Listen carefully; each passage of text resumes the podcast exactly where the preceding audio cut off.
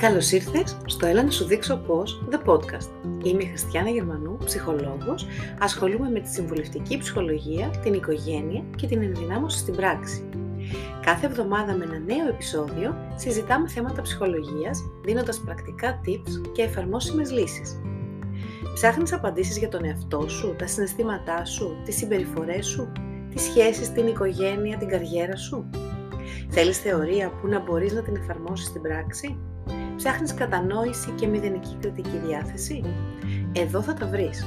Ακολούθησε την ειδικό και στείλε ό,τι απορίες και ερωτήσεις έχεις, καθώς και θέματα που θέλεις να συζητήσουμε, είτε με mail στο askme.christianagερμανού.com είτε ακολουθώντας με στο Instagram Χριστιάνα Γερμανού MSC, στο Facebook Χριστιάνα Γερμανού MSC Counseling και φυσικά μην ξεχάσεις να εγγραφείς στο κανάλι μου στο YouTube για να παρακολουθείς όλα τα βίντεο που ανεβάζω.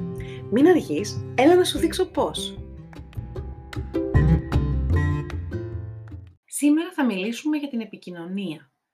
Τι είναι άραγε η επικοινωνία, τι εννοούμε όταν χρησιμοποιούμε τη λέξη επικοινωνία, πώς επιτυγχάνεται η αποτελεσματική επικοινωνία; Ναι, θα μου πείτε τώρα τι μας ρωτάς κι εσύ.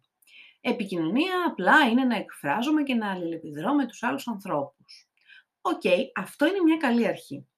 Η επικοινωνία είναι το εργαλείο που έχουμε στα χέρια μας για να εκφραστούμε, να αλληλεπιδράσουμε, να περάσουμε μηνύματα και να σχετιστούμε, να χτίσουμε σχέσεις με τους άλλους ανθρώπους και να μπορέσουμε τελικά να συνυπάρξουμε αρμονικά. Η αποτελεσματική επικοινωνία είναι μια δεξιότητα η οποία καλλιεργείται, δεν είναι αυτόματη ούτε αυτονόητη και είναι φυσικά αμφίδρομη.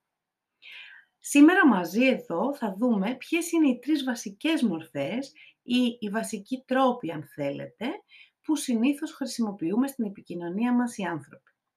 Ο πρώτος είναι η παθητική μορφή επικοινωνίας, ο δεύτερος είναι η επιθετική μορφή επικοινωνίας και ο τρίτος και καλύτερος είναι η αποτελεσματική μορφή επικοινωνίας.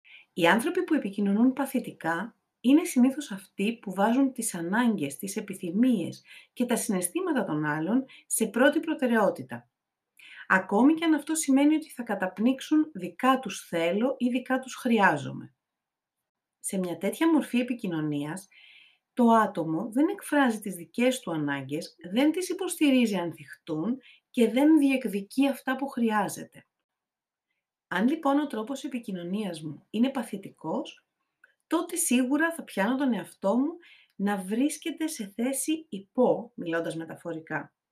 Τι εννοώ με αυτό; Αν εγώ δηλαδή δεν εκφράζω τις ανάγκες μου, δεν εκφράζω τις επιθυμίες μου, ο άλλος δεν είναι δυνατόν να τις γνωρίζει αυτονόητα. Πολύ συχνά λοιπόν σε αυτό το σενάριο γίνομαι αντικείμενο εκμετάλλευσης χωρίς πραγματικά να υπάρχει πρόθεση από τον άλλον, απλά και μόνο επειδή εγώ το επιτρέπω. Άρα, θεωρώντας ότι δεν υπάρχει κάτι και αφού εγώ και παθητικά συνενώ τελικά με αυτό, δίνουμε μαζί από κοινού αξία και ικανοποιούμε τις ανάγκες και τις επιθυμίες του άλλου. Οι δικές μου ανάγκες παραμένουν ανικανοποιητές αφού εγώ η ίδια δεν τις έχω φέρει στην επιφάνεια, δεν τις έχω εκφράσει, δεν έχω περάσει το μήνυμά μου στον άνθρωπο με τον οποίο επικοινωνώ. Χαρακτηριστικά, όσοι επικοινωνούν παθητικά, μιλούν χαμηλόφωνα και αργά, πολλές φορές και διστακτικά, δυσκολεύονται να έχουν και να διατηρήσουν μια καλή βλεμματική επαφή, επιτρέπουν στους άλλους να τους χρησιμοποιούν, δίνουν προτεραιότητα στις ανάγκες των άλλων και δεν εκφράζουν τις δικές τους και συνήθως έχουν χαμηλή αυτοπεποίθηση. Ο επιθετικός τρόπος επικοινωνίας τώρα είναι το ακριβώς αντίθετο. Είναι δηλαδή το άλλο άκρο. Αν εγώ επικοινωνώ επιθετικά με κάποιον ή με κάποιους ή γενικά είναι αυτός ο τρόπος που έχω μάθει να επικοινωνώ, τότε εκφράζω μόνο αυτά που εγώ θέλω, μόνο αυτά που εγώ χρειάζομαι, μόνο αυτά που εγώ αισθάνομαι. Μόνο οι δικές μου ανάγκες και τα δικά μου συναισθήματα έχουν αξία και βάση. Δεν με απασχολεί καθόλου, δεν με ενδιαφέρει κατά βάση τι λέει ο άλλος, τι χρειάζεται και φυσικά αγνοώ παντελώς τις δικές του επιθυμίες. Χαρακτηριστικά, όσοι επικοινωνούν επιθετικά είναι συνήθως ευέξαπτοι, μιλούν δυνατά και έντονα, είναι απόλυτοι στις απόψεις τους και δεν συμβιβάζονται, προσπαθούν να επιβληθούν στους άλλους είτε κριτικάροντας, είτε γελιοποιώντας, είτε ταπεινώνοντας, διακόπτουν πολύ συχνά το συνομιλητή τους, γιατί φυσικά πρέπει να μιλήσουν οι ίδιοι, και δεν σέβονται τον συνομιλητή τους. Ας δούμε όμως τώρα, εν τέλει, τι είναι η αποτελεσματική επικοινωνία, γιατί ουσιαστικά αυτό έχει και τη μεγαλύτερη σημασία. Όταν δύο άνθρωποι έχουν εκπαιδευτεί και καλλιεργήσει την αποτελεσματική επικοινωνία, τότε αξία στην αμφίδρομη αυτή διαδικασία έχουν οι ανάγκες και οι επιθυμίες και τα συναισθήματα και των δύο μερών. Όταν επικοινωνώ αποτελεσματικά, διεκδικώ τις ανάγκες μου και στηρίζω τις απόψεις μου και ταυτόχρονα μπορώ και σε ακούω ενεργά, είμαι παρούσα στη στιγμή και στην επικοινωνία μας και σέβομαι όλα όσα μου εκφράζεις. Δεν σημαίνει ότι συμφωνώ, σημαίνει όμως απαραίτητος ότι τα σέβομαι.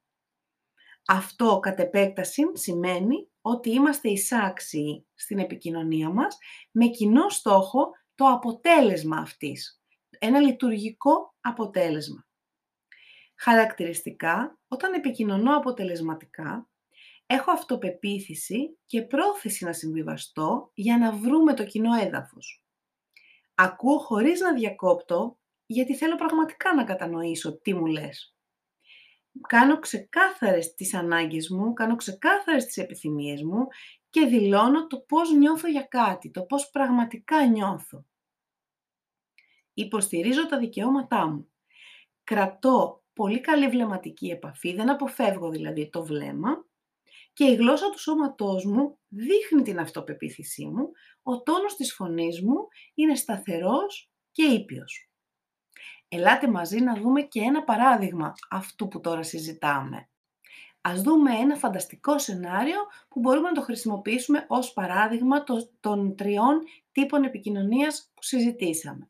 Το σενάριο είναι το εξής. Έρχεται ένας φίλος και σου ζητάει να του δανείσεις το αυτοκίνητό σου. Στην πραγματικότητα αυτό για σένα θα δημιουργήσει πολλές δυσκολίες, γιατί το χρειάζεσαι. Πώς αντιδράει κάποιος που επικοινωνεί παθητικά; Πώς αντιδράει κάποιος που επικοινωνεί επιθετικά και πώς είναι η αποτελεσματική επικοινωνία βάσει όλων όσων είπαμε προηγουμένως. Στην παθητική επικοινωνία θα έλεγα κάτι του τύπου ε, «Εντάξει, ε, ναι, οκ, δεν έχω πρόβλημα, Θες να σου βάλω και βενζίνη. Στην επιθετική επικοινωνία θα έλεγα κάτι ως εξής. Δεν υπάρχει περίπτωση, γιατί δηλαδή να σου εγώ το αυτοκίνητό μου, τρελός σε παιδάκι μου. Και στην αποτελεσματική επικοινωνία, αυτό που μπορώ να πω είναι το εξής. Η αλήθεια είναι πως το χρειάζομαι το αυτοκίνητό μου μεθαύριο, αλλά αν σε εξυπηρετεί, μπορώ να σε πετάξω εγώ μέχρι εκεί που θέλεις να πας.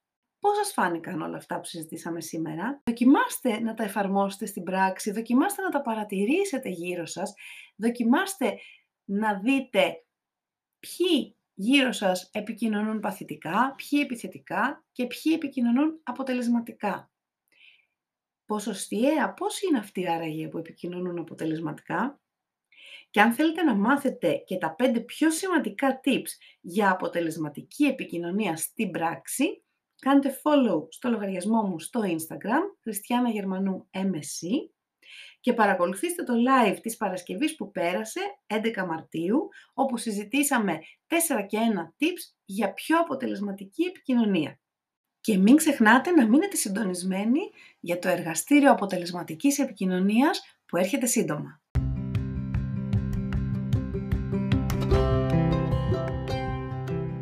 Άλλο ένα επεισόδιο του «Έλα να σου δείξω πώς» The Podcast έφτασε στο τέλος του.